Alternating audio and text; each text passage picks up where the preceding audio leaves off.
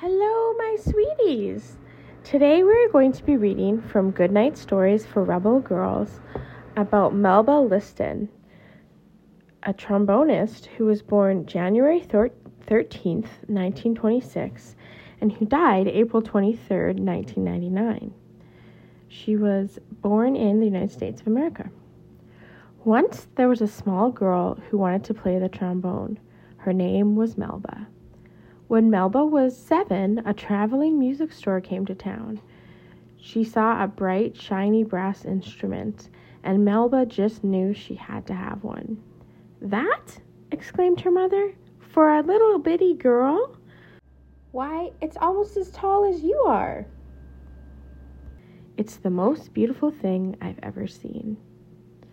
Melba started to play her trombone every day. She tried to go to music lessons, but she didn't get along with her teacher. I'll learn on my own. I'll just play it by ear, she said. It was hard, but she loved the bold, brassy sound the instrument, instrument made.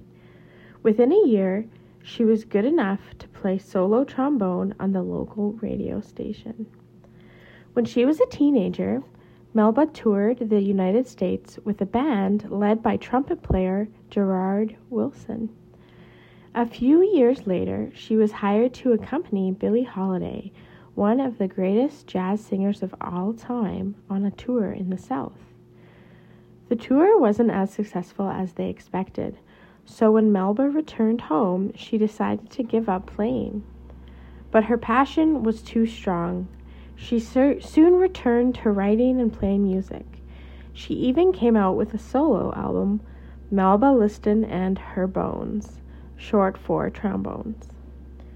She also arranged music for other mu- musicians, weaving rhythms, harmonies, and melodies into gorgeous songs for all the jazz greats of the 20th century. And a quote by Melba Liston Look how shiny it is.